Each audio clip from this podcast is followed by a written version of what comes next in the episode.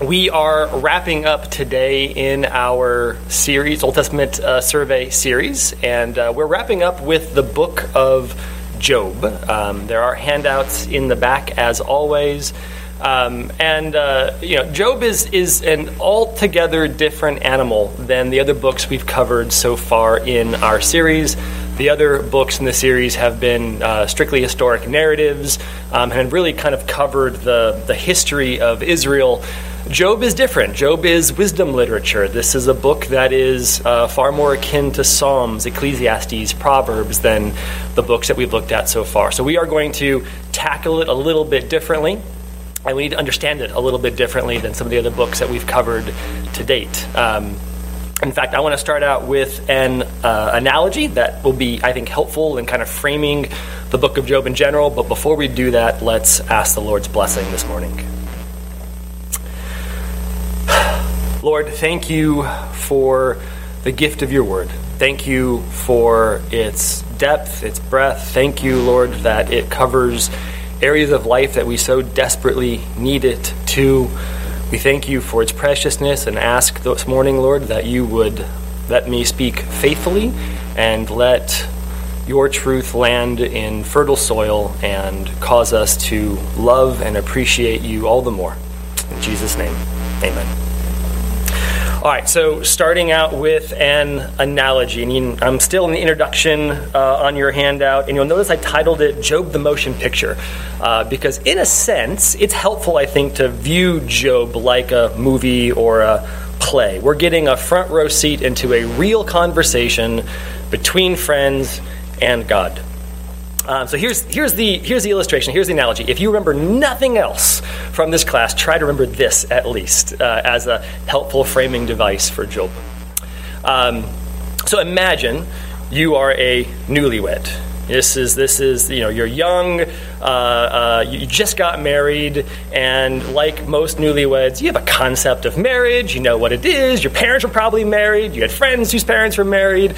You went through you know some sort of premarital counseling. You have a concept for what to do, but you're really green at it. You've never actually been married. You've never had to make decisions uh, with somebody else in quite the same way. You've never had to put yourself second in quite the same way before. It's a new dynamic. And right out the gate, you are faced with a really difficult decision some big life thing that you have to wrestle through. And it's one of those life situations where um, people's emotions can get can get heavy. Uh, it, this could this could easily become a massive fight between the first uh, between the two of you. It, it, may not just be your first big decision; it could be your first big trial together. And on this particular topic, you and your spouse aren't just on opposite sides of the fence. You are vehemently opposed to one another. Um, you, you, you absolutely are not on the same page, the opposite of it and and in, you know the first couple conversations you have, they don't go well, and uh, it's looking like it's going to go into a bad place. And then in steps someone, me, who cares? Uh, I step in. I've got this tape. Or DVD, uh, and it's it's long. Sorry, it's long. It's ten hours long. Uh, but what it is is it's a couple in the exact same situation as you, same age, socioeconomic status, location. Uh, they're they're pretty much your carbon copy, and they've already wrestled with this issue. And this 10 hours is essentially their fights, their, you know, like someone took a videotape and just, and just, just recorded their actual conversations over the course of weeks on the topic. And at the end, after, you know, about hour eight or nine or so, the world's best marital counselor shows up and corrects the record. He, he comes in and he rebukes the things that need to be rebuked. He helps them see where they probably messed up the conversation and helps them arrive at a decision they both can agree on. Now, if you were that uh, newlywed couple and I came in with that with that uh, DVD, show of hands, how many people would watch that? Just about everybody. Yeah, it would be useful, right? It'd be very useful. And it'd be useful for two reasons, two different ways. First, it'd be useful the ending part where the marital counselor kind of you know, sets things right, but it would also be useful to watch the couple go through the process it'd be useful to see how the husband treats the wife, how the wife treats the husband, um, um, how they deal with, with the escalatory nature of the fight, um, how, how they deal with leadership and submission. All of those issues on display would be useful to look at and to learn from what to do and what not to do. And in the same way, that's essentially what the book of Job is. Job is a man who is suffering, who is interacting with his well meaning but wrong headed friends, who ultimately has the situation corrected by God at the end.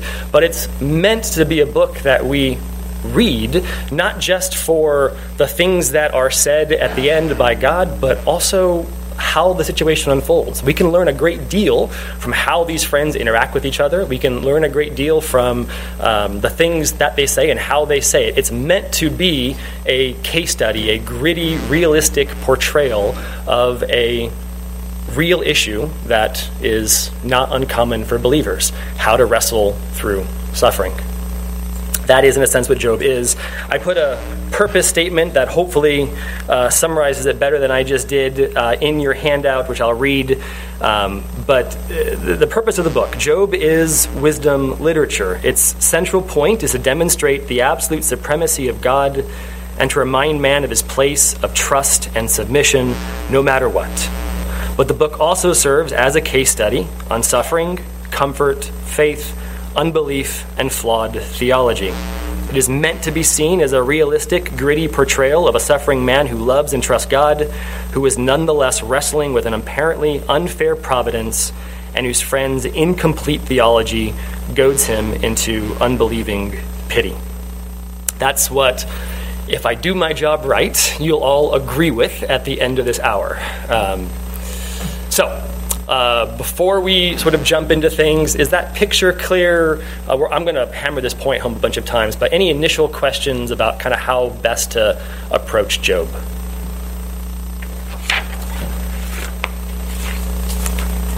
Yes, Aaron. I had difficulty uh, with this book just because a lot of times their theology sounds just about right until you really kind of examine it. But to me, you know, yeah, no, it's uh, absolutely, absolutely. There, there are times where you say amen, and then like two pages later, go, ooh, I shouldn't have said that. Yeah, it happens. It happens. It's a really good point. And there are some interpretive difficulties, which I'll cover uh, in a little bit as well. All right, well, let's get into the uh, preliminary matters, uh, things like who the author is. And the answer to that is presumably a guy named Job. Um, you know, this is. Um, this is a story that doesn't take place in Israel. Uh, there aren't any other, you know, prophets or, or other folks who, uh, in the book itself at least, that are referenced that could be, uh, you know, contributors or editors or compilers.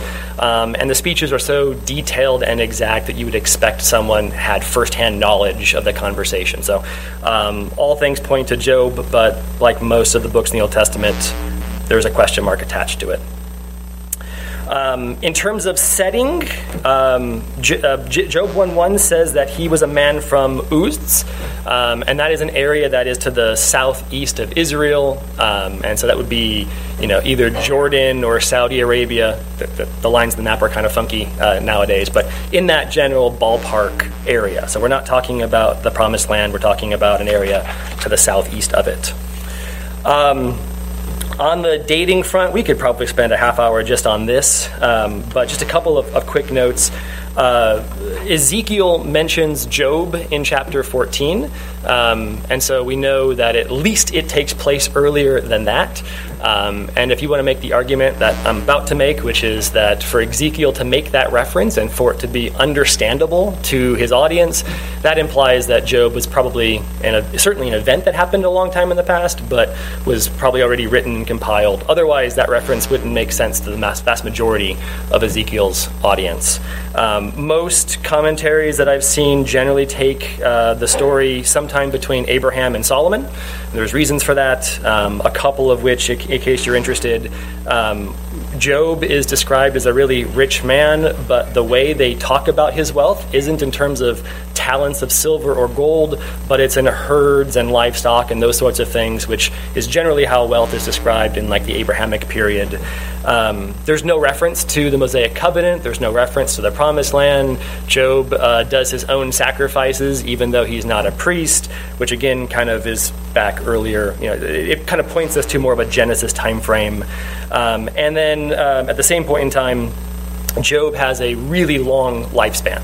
Um, he's already well educated and well traveled in the story by evidence of what he says, and at the end of it, he lives another 140 years, um, which is more of like an Abraham esque lifespan um, than something you would see kind of later on. So, generally speaking, probably safe to put this uh, you know early on in Israel's history in terms of chronology, but um, there's no harm in dating it later, and some some do questions on author, setting, or dating?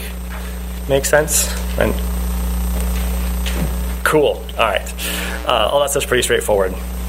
So let's turn to understanding Job. Um, in your handout, the very first thing I want to cover is structure.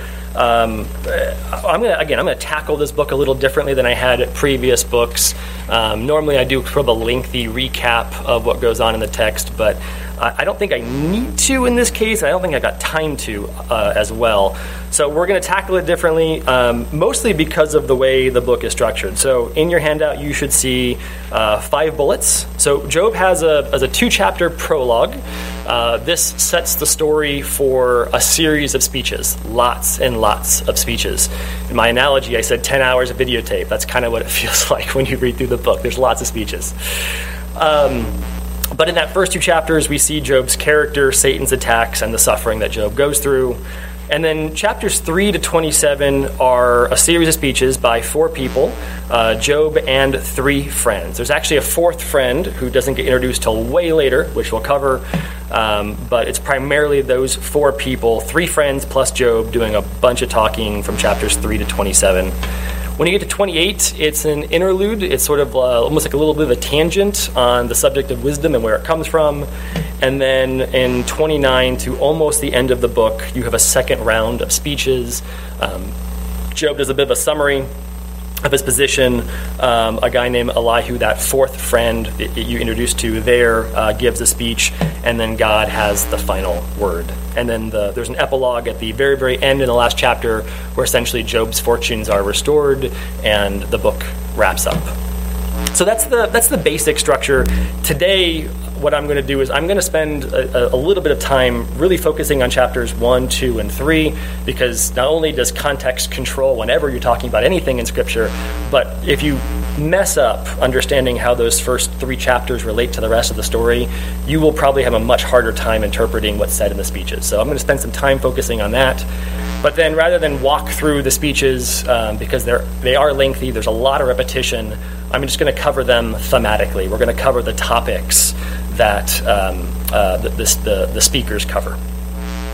Uh, but before we do that, let's talk about some interpretive difficulties because there, there are some things that make this book harder to understand than the other ones that we've covered so far in this series.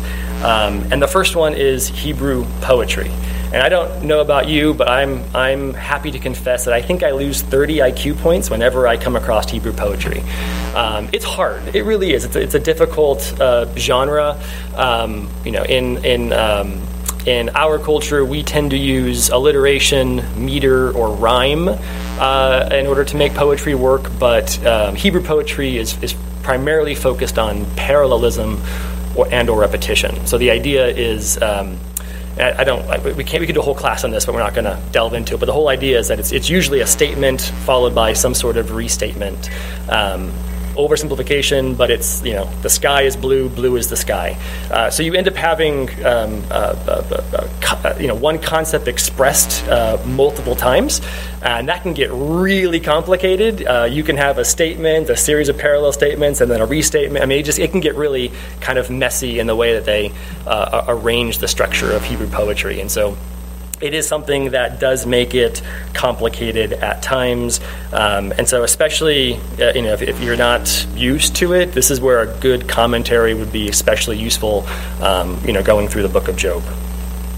Second interpretive difficulty is Job is a sarcastic guy.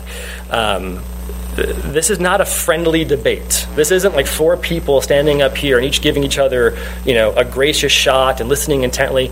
Like these guys are getting angry at each other as they go, um, and sarcasm abounds in the text. And so sometimes it's hard to understand. They are they saying that point straight, or is that sort of like a mocking, you know, reflection on on what was just said? So sarcasm does abound in the text. Something we have to watch out for as we read through it. And then third. Um, talking past each other. So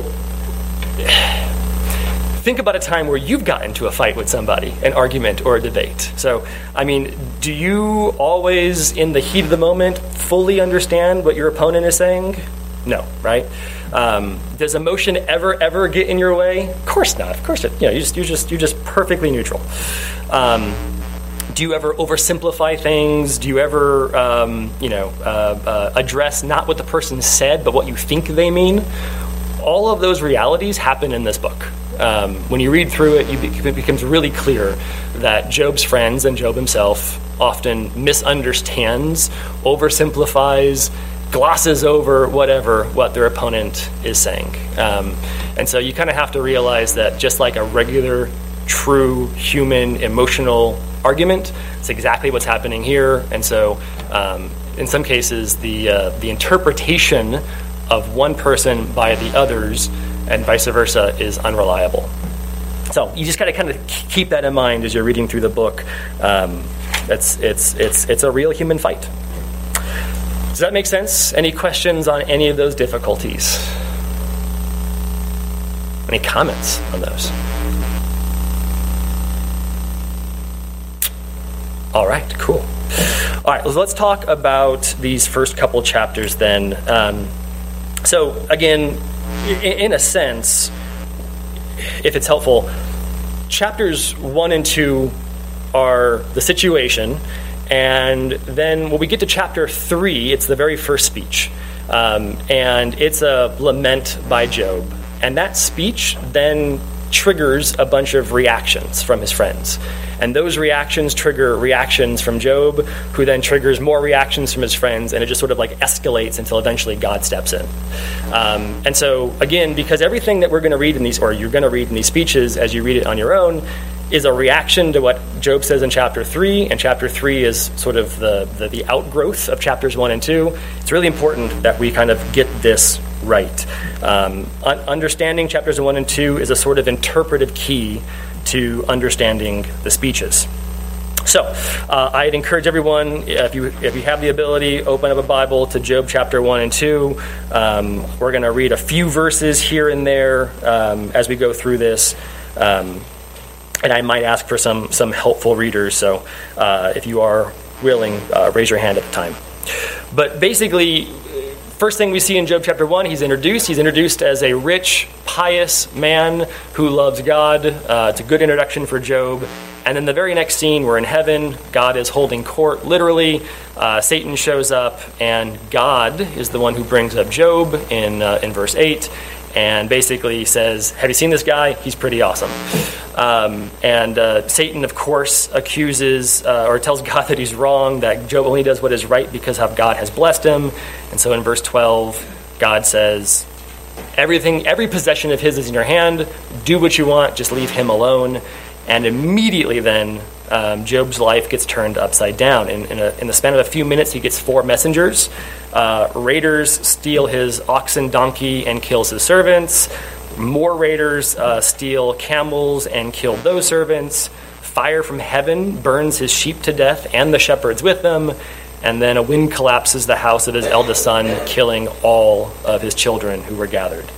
He loses everything literally in the span. Of, I mean, it's, the messenger comes like one after another. In the space of a few minutes, he loses everything except for his wife.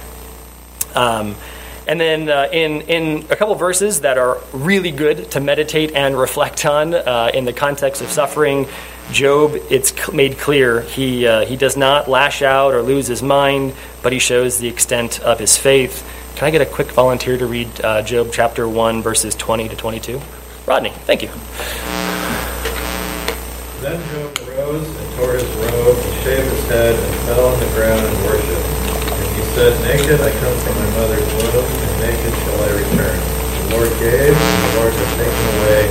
Blessed be the name of the Lord. In all this, Job did not sin, for charge of God was wrong. So, very clear. Job has sort of the ideal uh, reaction to suffering. Um, he does not sin, he worships, um, and he, he, re- he, recognizes that God is in control. Uh, chapter 2, though, uh, he gets to go through another round of calamity. Uh, we see another time in God's court, another time where Satan shows up. Um, it could be the next day, it could be 10 years later. There's not really much by way of time reference.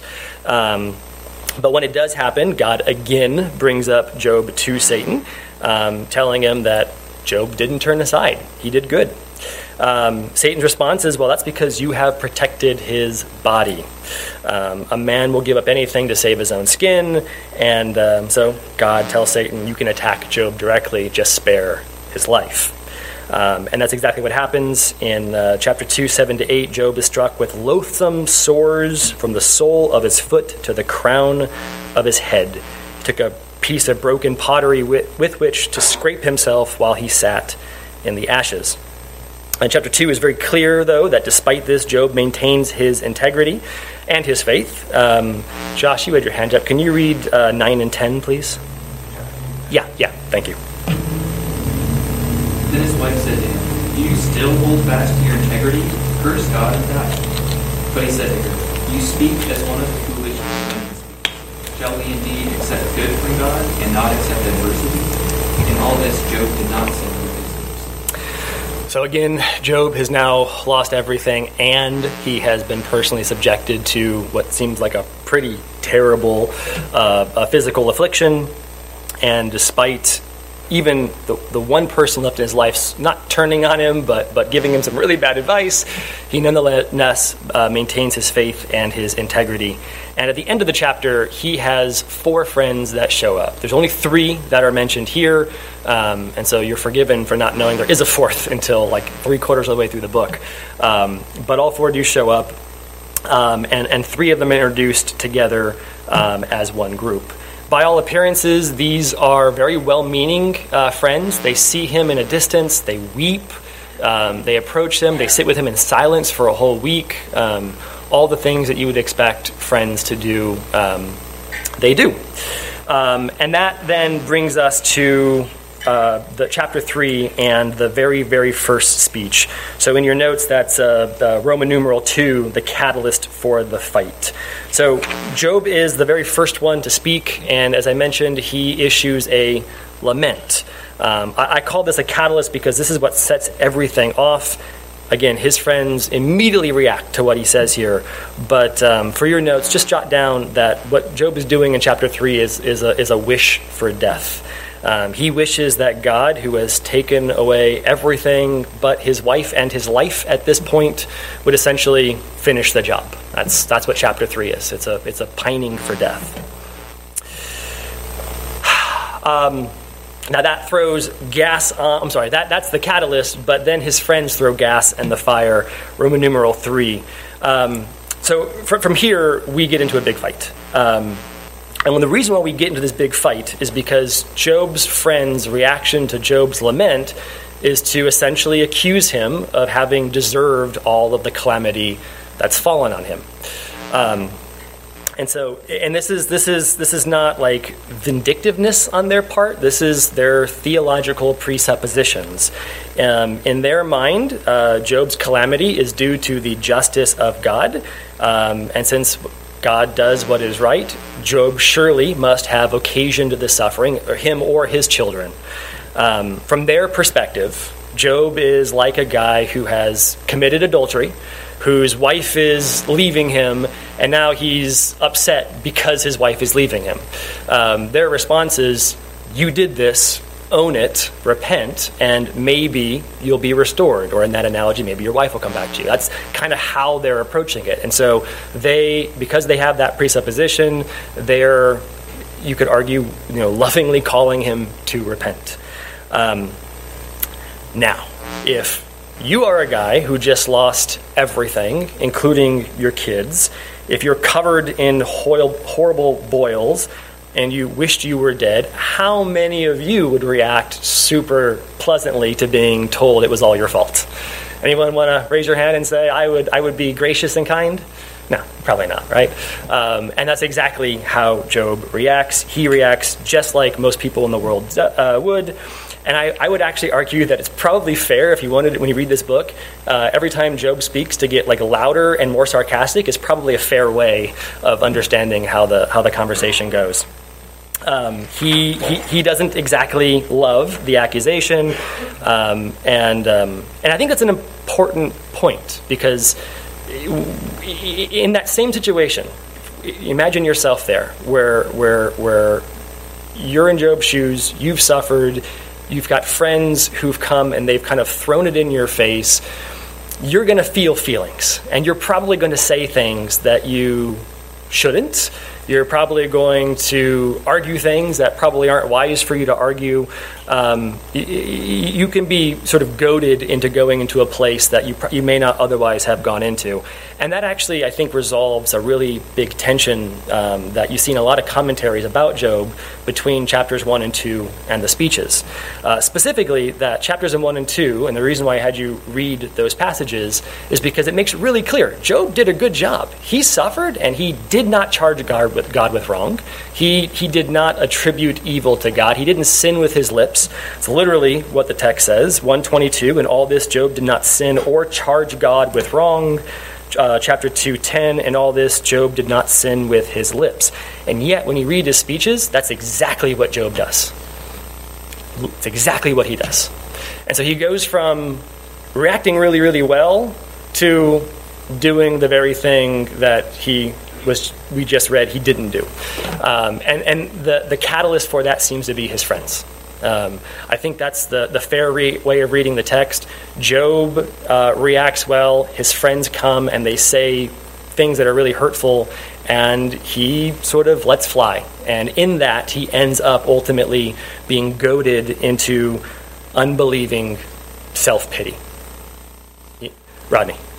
Uh, there's a twist on, on kind of the, the way the way you're presenting it, mm-hmm. which is always uh, kind of stands out to me, which is that uh, he, he, has a remarkable, remarkably strong conviction that he has not sinned. Yes. Um, so he, he's his friends are telling him like you did something wrong and you need to repent, and he is, is confident over and over and over saying, nope, I don't know that I would have that much confidence.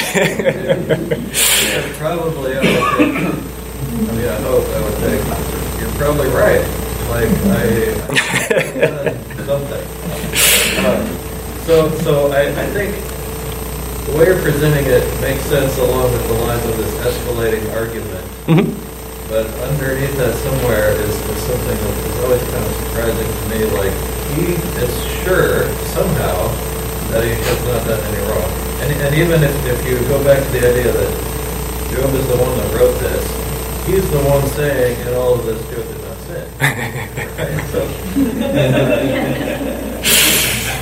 uh, under the inspiration of the Holy Spirit. But yes, yes, yes, yes, yes. No, and, and so Rodney's point is well taken. Um, you know, when you read through the speeches, Job has a very firm sense of, of his his rightness in, in the situation. And in fact, um, you know, there's a there's a there's a double sided sword that goes along with it. So I think, and, and, this, in fairness, you know, if you if you picked up ten commentaries, you'll get twelve different opinions on how to read some of these speeches. But um, on the one hand, I think the fair way of interpreting what Joe is saying, Job, not Joel, Job is saying, uh, is that um, you know he he he believes that no sin of his has specifically occasioned this. Not that he is innocent. Uh, he says things very clearly in the in the, the speeches that he views himself as a redeemed sinner, um, but he hasn't done anything that is specifically the cause of this suffering. He is. It's not as if going back to the, the adultery analogy. You know, you cheat on your wife and she leaves. Like there's a one to one relationship there. He doesn't see that relationship between how he was living his life and what he was doing and this particular suffering. Um, and his friends have a very different opinion of that. by virtue of the fact that he is suffering, he has somehow occasioned this because God is not unjust. That's their theological presupposition. Tim. I think that's right, and Ronnie's point is very good. And, and is it possible, too, not to get too far ahead of, to kind of the ending, but one of the things that's going on here is that in, in sort of the wisdom purpose of this book is to show the friends drawing, drawing him into controversy on a battleground where this is not fruitfully dealt with. So they're, they're bringing up the question of justice and retribution, and he's playing along with that question. And kind of the whole point of the book is that's not the question. Yeah. And, and so if we're, if, if we're asking that, did I do anything wrong or not? And we all know that. We do that. We're like, what did I do? Um, well, there may be, there is sin in our lives. There's always sin in our lives. But when it's like, it seems like the book is pointing us to that's not really the question to be asking in this situation. God's going to come in and kind of blow that, blow, blow that away. Yeah, you're you're um, you're stealing my punchline, but that's okay. No, it's totally fine. I mean, I think so. th- th- Tim's point is is is Job is getting goaded into a conversation that's really not the relevant conversation in terms of dealing with the situation, um, and it's part of what God corrects. And going back to this being, you know, a gritty, realistic portrayal of a fight between people. How many of us have had that happen? Like you're talking about something. Let's just use your spouse. You're talking about something in the context of, of you know your marriage or your friendship or whatever, and and depending on where they go with it, all of a sudden the conversational you know ground shifts, and you're arguing about something that's completely irrelevant, and and you're saying things you probably shouldn't be saying because that's how the conversation goes, as opposed to being at the crux of the issue. And that's kind of what happens here. Um, Job, Job starts off in a good place.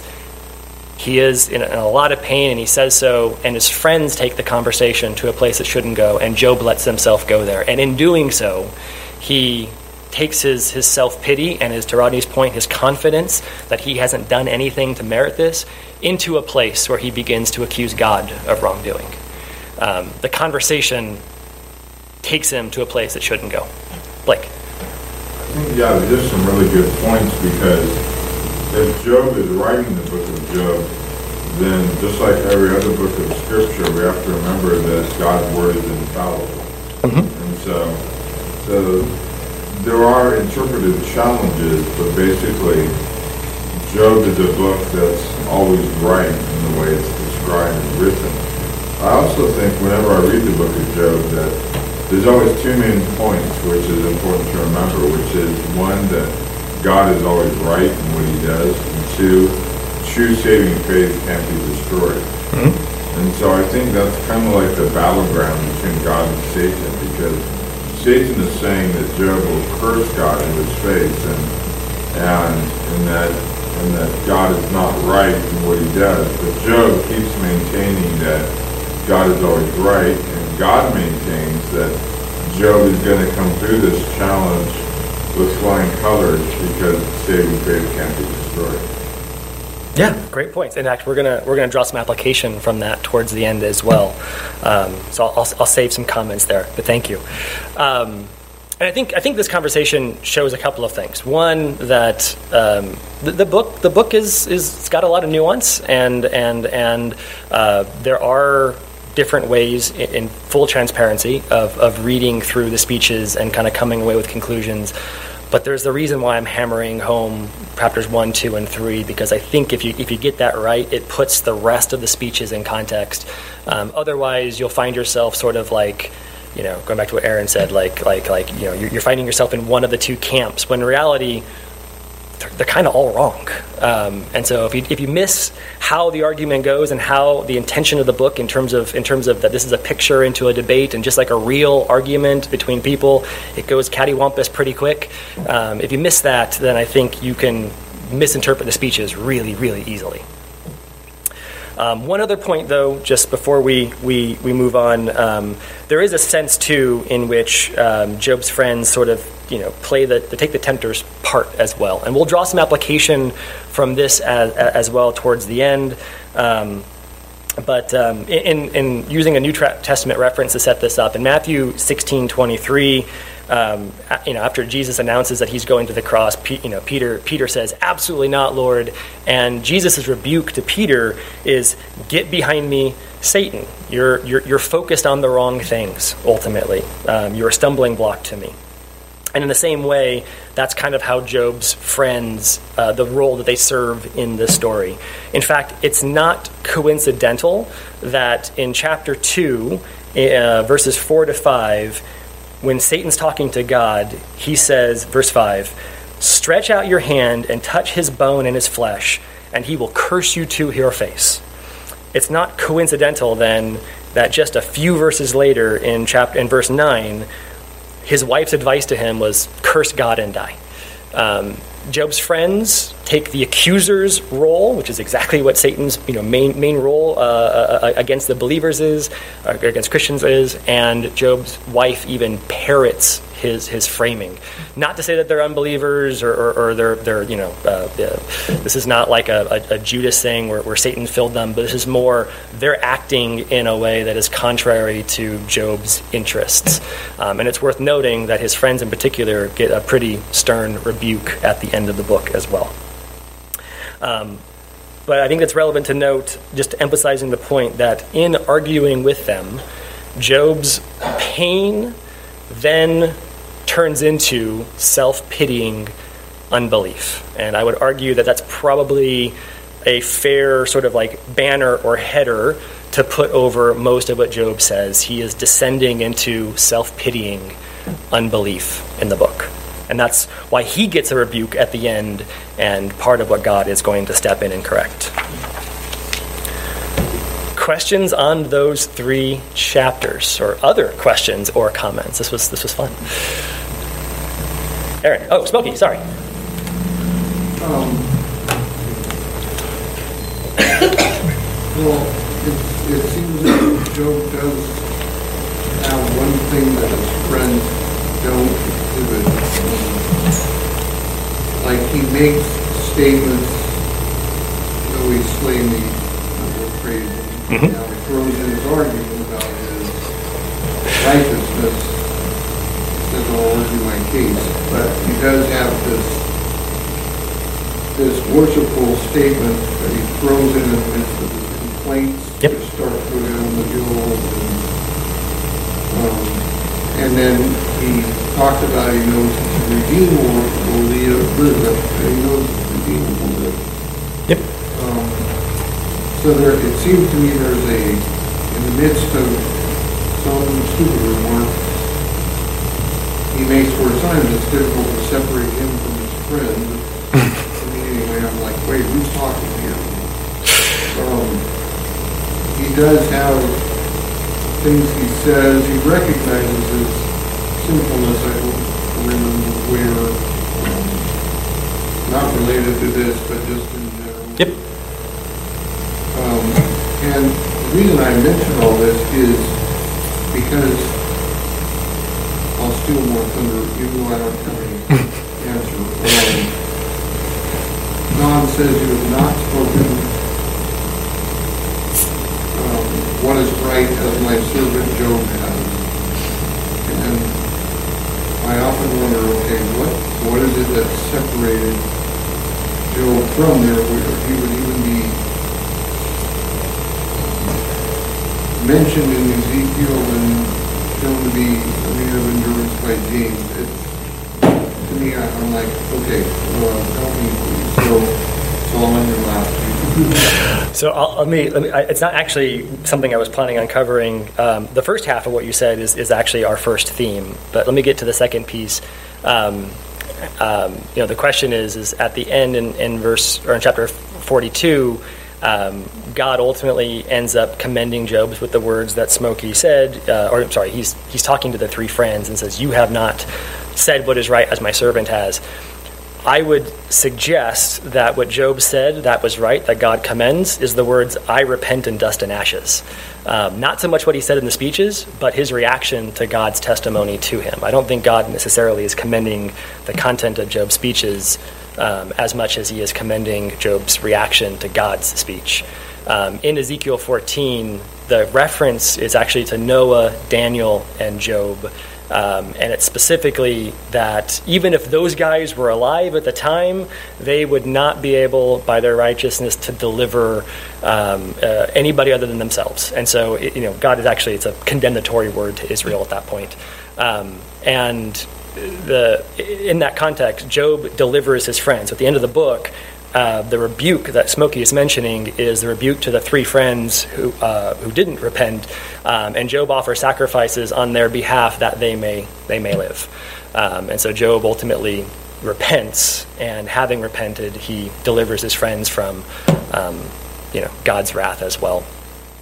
But in terms of the first piece, um, you know, the idea that, that Job sort of intermingles good things with bad things, 100% accurate. Um, and that's kind of this, this first theme believing unbelief and Christian suffering. And I, I want to emphasize again the point, and I feel like I'm beating a dead horse, so forgive me, but it's a real debate, it's real people, real feelings, wrestling with real issues.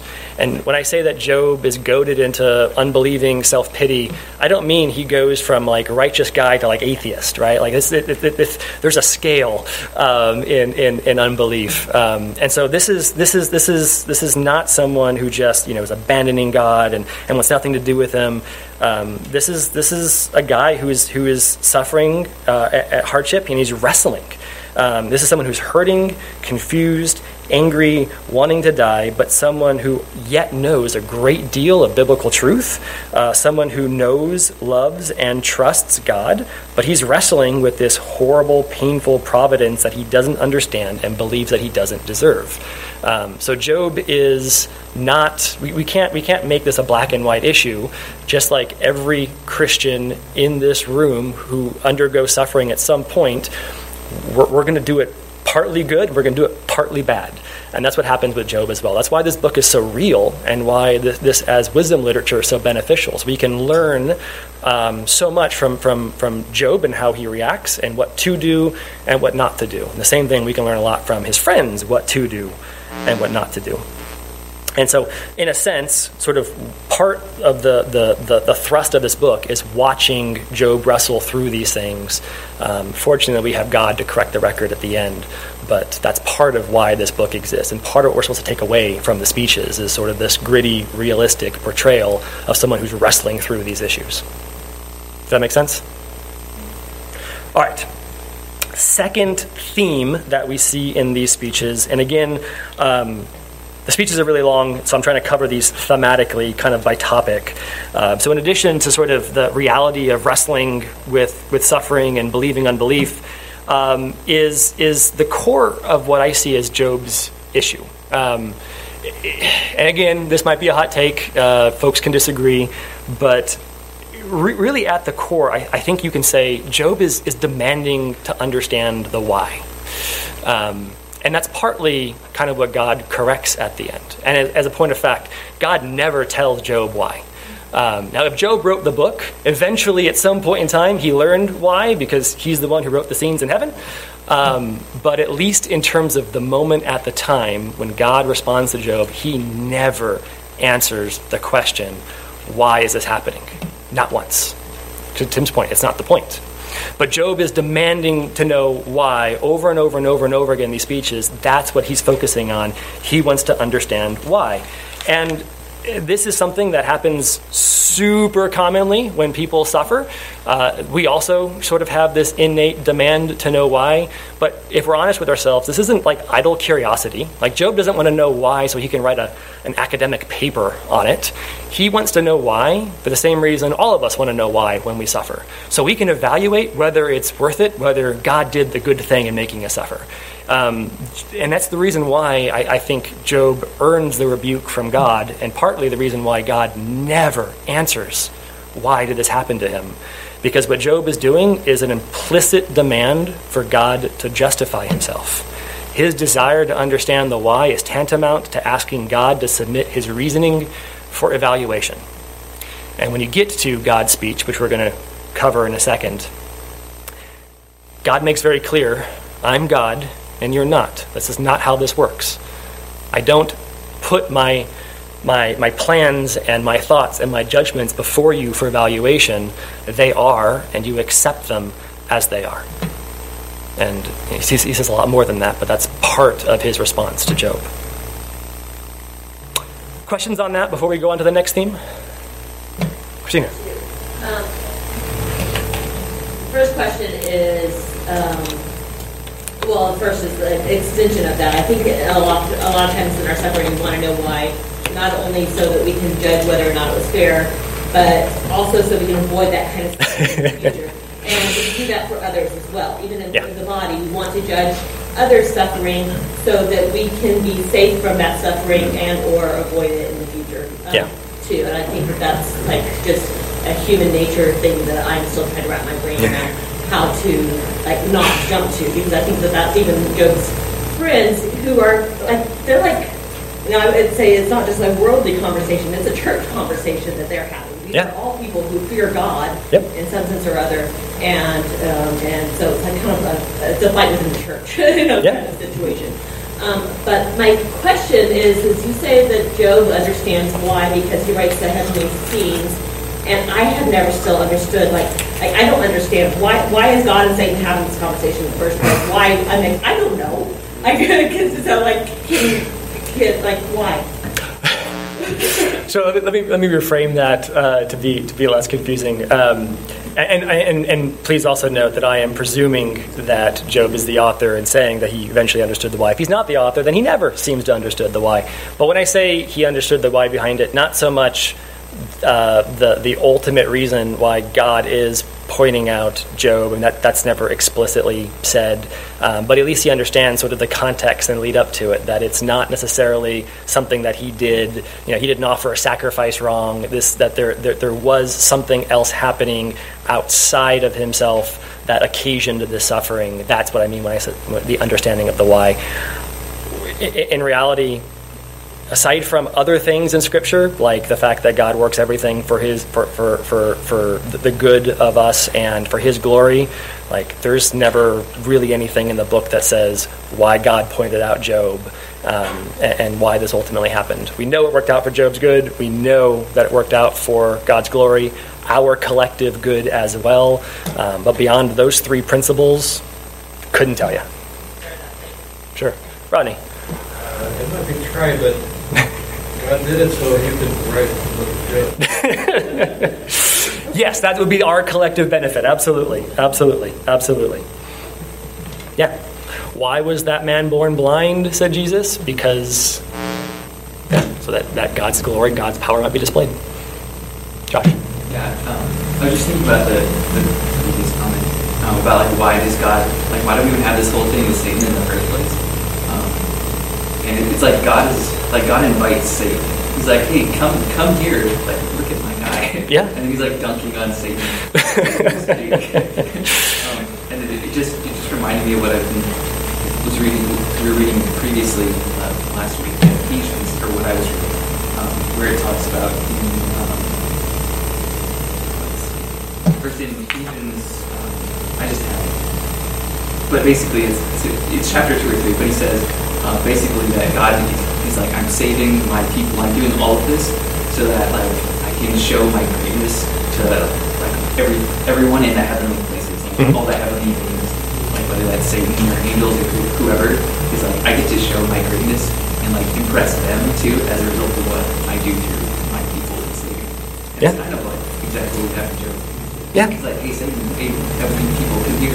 Like, look at you can't do anything about it.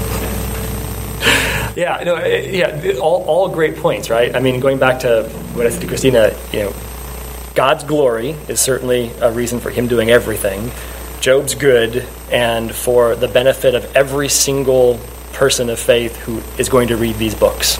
Those are, you could kind of say it happened for one of those three reasons, or all three of those reasons. Um, but, you know, whether or not this was also something to, you know, like a, a corrective event in Job's life. I mean, there's, there's other, you know, ways you could sort of understand how God worked it for Job's good at the end of the day. But I think those three big, broad buckets cover ultimately the reason why Job suffered the way he did. Um, I just wish there was something, you know, more explicit and more granular that we could we could focus on. I think that, um, sorry, I think that something that the book of Job does is it provides a bigger context and understanding to um, God's justice and wrath expressed through consequences. Now, the consequences here on earth, because because you do have you have situation with David and Bathsheba where they lose a child because of David's sin. That's a direct consequence Yep. that he experiences here on earth. Even though he repents, he still loses. There's a consequence that God builds out, and there is and it is clear. So you understand why these these friends are saying, "Hey, buddy, you know, there's some sin that you're not telling us about? Because you know, like, uh, or the, the people, you know, like you understand why New Testament believers are, or um, or even the Pharisees are curious as like why why are these people suffering, you know, like blindness or whatever else it is, when or, or like you know like there's demon possessed people in the New Testament that you know like they're clearly the consequences are associated with you know throwing themselves in the fire and such you know like, like there there's physical stuff associated with demons and sin that can look very much like the consequences of sin here on earth. Yeah. And so like like I at least like I think that that it broadens up the, the whole like, um, scope of things into like okay there's there's outside stuff that's not just all opportunities and I think that you, you almost need that 42 chapters to flush that out. Yeah, I, want to I want to save that as well for the application. Um, but that's it it is a fantastic point, um, and and it's something that I think we can bring out as we go through the application stuff. Um, but for the sake of time, let me let me let me jump on. Um, there's another theme that we see in these speeches. This is a little more implicit, um, but it's the fallibility of people. The fallibility of people. Um, so Job's three friends clearly has some erroneous views of, of God's administration of the universe, which we'll cover next. Um, and you know, I think Job has obviously made some mistakes himself uh, in his speeches. Um, but there is that that uh, uh, fourth friend of his uh, um, who joins the conversation. He joins the conversation late. He shows up in chapter 32. His name is Elihu, um, and. It's interesting how he gets introduced. So, chapter 28 is this interlude on wisdom and where it comes from. Hint, God. Uh, and then all of a sudden, we get, um, you know, Job kind of does a, a little summary of his position, and then Elihu shows up. And Elihu is the next main speaker. He says a bunch of words, and Job does not get a chance to respond to him because second Elihu is done talking, God jumps in. Um, and while Job gets rebuked, Job's three friends get rebuked, Elihu doesn't. Um, and so it, it seems to me, at least, that he is being put forward in the story in a way that indicates that he gets it mostly right. And I think there's there's a couple of things that uh, we can say about what he says. Um, but even as you read his speech, though, it becomes clear some of his theological leanings are very similar to Job's friends. Um, he grossly mischaracterizes things that Job says, and he's introduced as someone who is just angry. He's been listening, and he is angry at Job. He's angry at Job's friends. He's angry at the debate, and so he starts off hot in his conversation. Um, and so while he gets a lot of, of, of what he says right, I think. Um, how he approaches it, and the fact that he just displays himself to still be fallible and make mistakes and mischaracterize things in the conversation is just another indicator that no matter how uh, uh, accurate one of us might be in one of these debates, what we need is ultimately for God and, and to have the final word. Going back to that wisdom interlude in 28, wisdom ultimately comes from God, and even the, the best, wisest person in a given conversation needs to ultimately be reliant on God to get the final word, which is then no surprise that, again, that second Elihu is done talking, that's exactly what happens. God chimes in and gets the final word. Um, but before we actually talk about what God says, let's talk a little bit about this other theme of wrong views of God's administration. Um, that is very implicit uh, throughout the speeches. Um, and I, I think that there are three. Did I put all three in your notes? I did, yes. Okay. So there, there seem to be three basic misunderstandings that Job's friends put forward. The first is that God runs the, the world in a mechanistic way. Uh, AKA, um, you know, you put an input in and you get an output, and that works that way all the time. Um, in other words, if uh, someone's going through something bad and God is just, then it automatically means that that person deserves the bad thing they're going through. Um, and obviously, that is not the case. If everything were perfectly fair, we'd all be dead. Um, that's how that would ought to work. Um, there are certainly, God, God does not run the world as if it were a machine. Uh, the second and somewhat related issue is that good things are a sign of divine favor and bad things are a sign of divine disfavor. Um, that certainly ignores the fact that the wicked do prosper for a time, which is something that the psalmists wrestle through at times. Um, it also would mean that Jesus is a sinner because he died on the cross. Um, and uh, that obviously is not the case. And then, third, um, and this is the one that God really corrects, is that man in his infinite, I'm sorry, in his finite wisdom can somehow still know the breadth, depth, and dynamics of what God is doing in the world. Um, and that is, all three of these things are, are, going back to kind of Christina's point, these are all super easy traps for us to fall into. Um, Job's friends represent, and, and, we see again, we see this in the Pharisees, we see this in the New Testament, we see this, you know, throughout. I think you know uh, the Old Testament as well. These sorts of viewpoints are easy for us to fall into, um, and um, and and they're they're patently wrong, which is what God ultimately corrects next. And um, so that that brings us to his speech, um, and I titled the summary of that "God is God and we are not." Um, I mentioned that Elihu did a pretty good job of summarizing things. I think we can distill down what he said uh, into four things that God ultimately affirms. One uh, is that, yes, God may cause suffering for us for our good, even if it isn't directly related to something that we have done wrong. If he does, that does not make him unjust or wrong. And if he does, we shouldn't wallow in self pity, nor do we get to stand in judgment over God. God is God alone, and our job is to trust His rule and be faithful. I'm taking a, a, a gracious view of Elihu says, but I, I, I, think that's a fair summary of what he does say. And that is, I think, very much what God hammers home. Now, God does this in a very powerful way. He essentially spends all of his speech time asking Job a series of very rhetorical questions. Were you there when I put the stars in place? Were you the one who decided how the gazelle runs and you know uh, designed the, the, muscles in his legs? You know, he asked these questions to Job, um, and it's it's it's funny. I would have expected God's response to Job to really have been sort of do you doubt my goodness? Do you doubt my, my fairness? Uh, you know, and, and, ask questions about his love and graciousness. But God doesn't really do that. His, his questions are really more geared towards cementing him as the sovereign ruler of creation and the one who designed it and runs it. And these questions are intended to make Job realize that God's administration of creation is a topic that is well beyond him. Um, we don't get to sit in judgment of God. We trust His rule, and we are to be faithful to Him.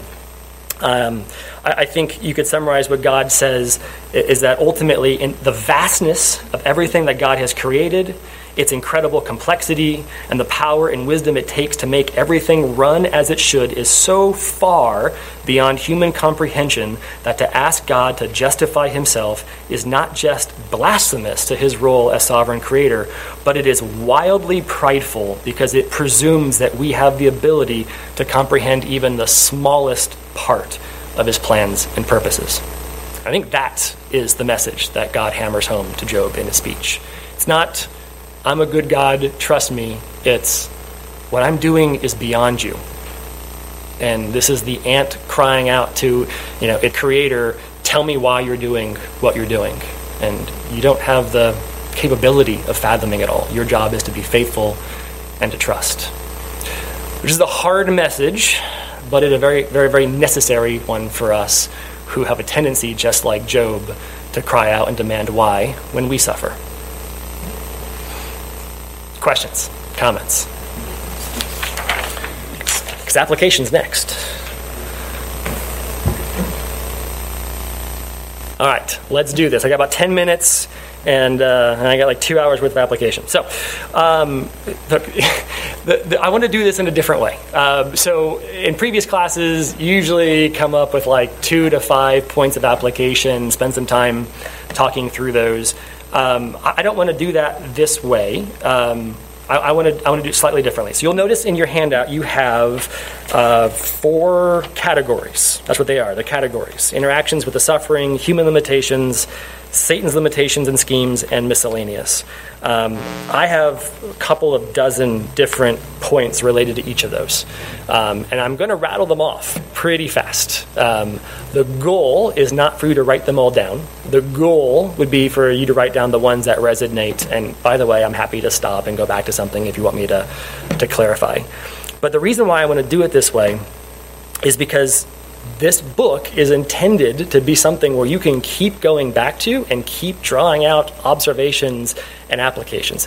Half the people who raised their hands in this room did that already. They're looking at the way people interacted and the bad theology that was there, and you're drawing out sort of, you know, applications. Job's friends, for example, and their erroneous views of God's administration, one application point is don't think that way. Um, you can you can you can gain a lot. Um, and so I'm hoping to do this in a way that sort of models just how much you can take away from a wisdom book like Job. Uh, so this is either going to go really well, it's going to it's going to crash and burn, one of the two. Um, hopefully, it's not the latter. But again, if you if you want me to come back to something, I'm happy to. But I'm gonna I'm gonna go through these really quick, um, and uh, feel free to uh, to ask me to slow down or email you after the fact. Uh, but interactions with the suffering, we can learn a great deal about just how these people talk to one another. Uh, for example, we can learn that people who are suffering uh, um, are not always perfect in what they express about that suffering. Uh, we can learn that people who are angry say things they probably should not say. We can learn that when someone is suffering, even if you think that the suffering is their fault, it really doesn't help anyone to get into a fight with them over it. The last thing we want to do is make a bad situation worse and tempt a brother or sister to sin or cast doubt on our love for them. That doesn't mean you don't say hard things, but um, you know if it's escalating into a 26 chapter fight, you, you probably should, should stop. Um, sometimes uh, we can be wrong in our assessments of other situations. We can learn uh, that sometimes when we when we suffer because others suffer, and I'm talking about Job's wife here, um, we can be tempted to try to fix our pain rather than truly help the other person. That's the only reason I can think where, why she would tell him to curse God and die is because it's a, it's a way of ending her suffering um, and not just his. Um, we also can learn uh, that, that self pity, if I'm right about Job's motives, that self pity can easily push us into unbelief. And we be careful about how much and, and what form our, our, our lamenting of our own suffering takes. Under the topic of human limitations, uh, number one, it is rarely a good idea to try to read providences. Um, you know, looking at what happened and try to infer God's intent out of stuff is, is usually a fool's errand. Um, related, we don't usually need to understand the why behind suffering or our circumstances to be faithful to what God has called us to. Now, to Christina's point, there are sometimes correlations between our suffering and, and things that we've done, and it's good to understand the consequences of sin and, and learn lessons. So I'm not saying that's that's not the case, um, but in order to be faithful to what God called us to, we don't actually need to always understand in minute detail the why behind everything that happened. Um, related we also need to recognize that God's plan is much bigger than you or I. Um, you know, Romans 8:28, one of the, the sweetest and most often cited verses in the New Testament, rightly so. Uh, God works all things together for our good. Um, but it's not just my good in that moment. It's it's the good of every believer. When when there's a drought in California, works together for my good applies to me. It applies to the believing farmer in Coalinga whose farmland won't produce enough this season, and it applies to the believer in Switzerland who all of a sudden gets to raise the price on the almonds he's selling uh, because of the drought in California. Like there's a bigness to what God is doing in the world, and it works together for the good of all of His people we may be afflicted for the benefit of others, but our, our job is, is, is to recognize that God is doing things that are far beyond our comprehension and that we will never always recognize what He's doing. Um, we also can learn that even on our best day, we are flawed and we can err. Um, we, we need to recognize the power of emotions and circumstances can have on our thinking. Um, in some cases, it's wiser just to let the issue sit, walk away, and revisit it when we're clear headed. Um, we learn chapter 28 that wisdom comes from God, um, and that as such, we should always be willing to let the Word of God have the first and last word on a subject. By the way, I know these are not like necessarily the most profound things in the world, but they're all direct applications from just a, a read through of the book. Um, also, too, you know, I think we can take an application of the fact that, that God spoke directly to Job. and he could have sent a prophet or somebody else to, to speak truth uh, to Job, but the fact that he came and spoke to Job directly, you know, sometimes that's what the redeemed heart needs to hear. We need to hear directly from God. And certainly today we don't hear from him in, you know, some inner voice or from the whirlwind, but we hear from him in the, the Word of God. And so I think a, a, an application point is as we're counseling or talking with other brothers and sisters in Christ, sometimes it's infinitely better not to just paraphrase what the Word of God says, but to bring the exact words of Scripture to bear on the situation. Sometimes that's what, that's what changes the whole dynamic. Uh, in terms of Satan's limitations and schemes, um, we you know, Satan is described in 2 Corinthians 4 4 as the, the, the God of this world, uh, referencing, you know, the extent to which he has, he, he quote unquote rules it. Um, but we see in this book he can do nothing that Yahweh does not permit. And so we can recognize that and we can be encouraged by that. Nonetheless, we can also recognize that he takes a great deal of delight in the destruction and the pain of believers, and he is an actual threat and something we need to take seriously through guarding our hearts, keeping the faith, and prayer. Um, and I think related to, we also can take away from the book that sometimes uh, it is true that our faith can be somewhat dependent on good circumstances. To Blake's point, not that anyone could, could actually follow, fall away permanently, but sometimes we are really strong in our faith, uh, commensurate with the blessings that we have, and when those goes away, we find ourselves uh, realizing just how shaky some of the ground was that we thought we were standing on. Um, in fact, Satan's attack on Job is strategic precisely because the robustness of our faith can be robust because things are easy. Uh, and then, uh, uh, lastly, just as a miscellaneous point, I couldn't classify this otherwise, but you know, if I'm right about this book being a, you know, a, a, picture, a play, something that we're supposed to be looking at and learning not just the big picture theological concepts, but also from how these people are interacting with one another, um, in the same way, we, we can watch and learn, should watch and learn from the brothers and sisters around us. Um, it is always good to learn what to do and what not to do as people are relating their experiences and you just kind of watch each other's lives. That's part of the reason why we live in community, is because if I had to figure out everything on my own, if you had to figure out everything on your own, it would be miserable. I would much rather you learn from my mistake than repeat it yourself and then learn on your own. So that was a lot of application. Um, hopefully, that illustrates, you know, the point that there is a lot that we can take away from this book. Um, but we are at time, so I need to close. But uh, if you've got any questions or comments or anything you feel I didn't address, or you just want to argue with me about stuff, totally fine too. I'll be up here. Let's pray. Oh, Lord, you are God. You are the sovereign and ruler of creation, and we bow before you in your majesty, in your greatness, in your care and in your control. I pray, Lord, that um, we would end this series uh, with a renewed appreciation for the Old Testament and a renewed appreciation for who you are, Lord, and your role in the lives of your people. Um, may we again just be edified and encouraged, and may our faith be strengthened as a result of going through these books together. And I, I pray this, we pray this in Jesus' name.